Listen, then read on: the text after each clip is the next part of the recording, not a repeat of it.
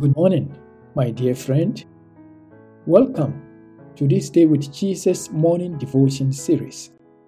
Today's devotion is entitled Man Made Gods.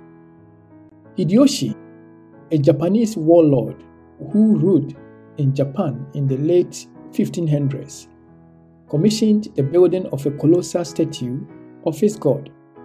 Then he had it set up in a shrine in Kyoto.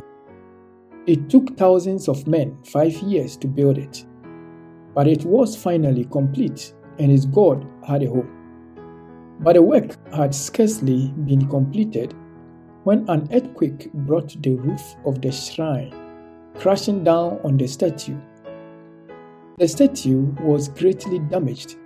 It is said that in a rage, Hideyoshi shot an arrow at the fallen colossus and shouted at it, I put you at great expense, and you can't even look after your own temple.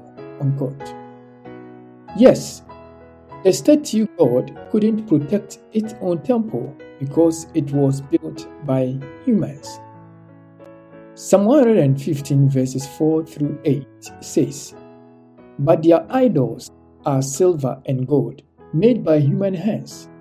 They have mouth but cannot speak eyes but cannot see. They have ears but cannot hear, noses but cannot smell. They have hands but cannot feel, feet but cannot walk. Nor can they utter a sound with their throats. Those who make them will be like them, and so will all who trust in them.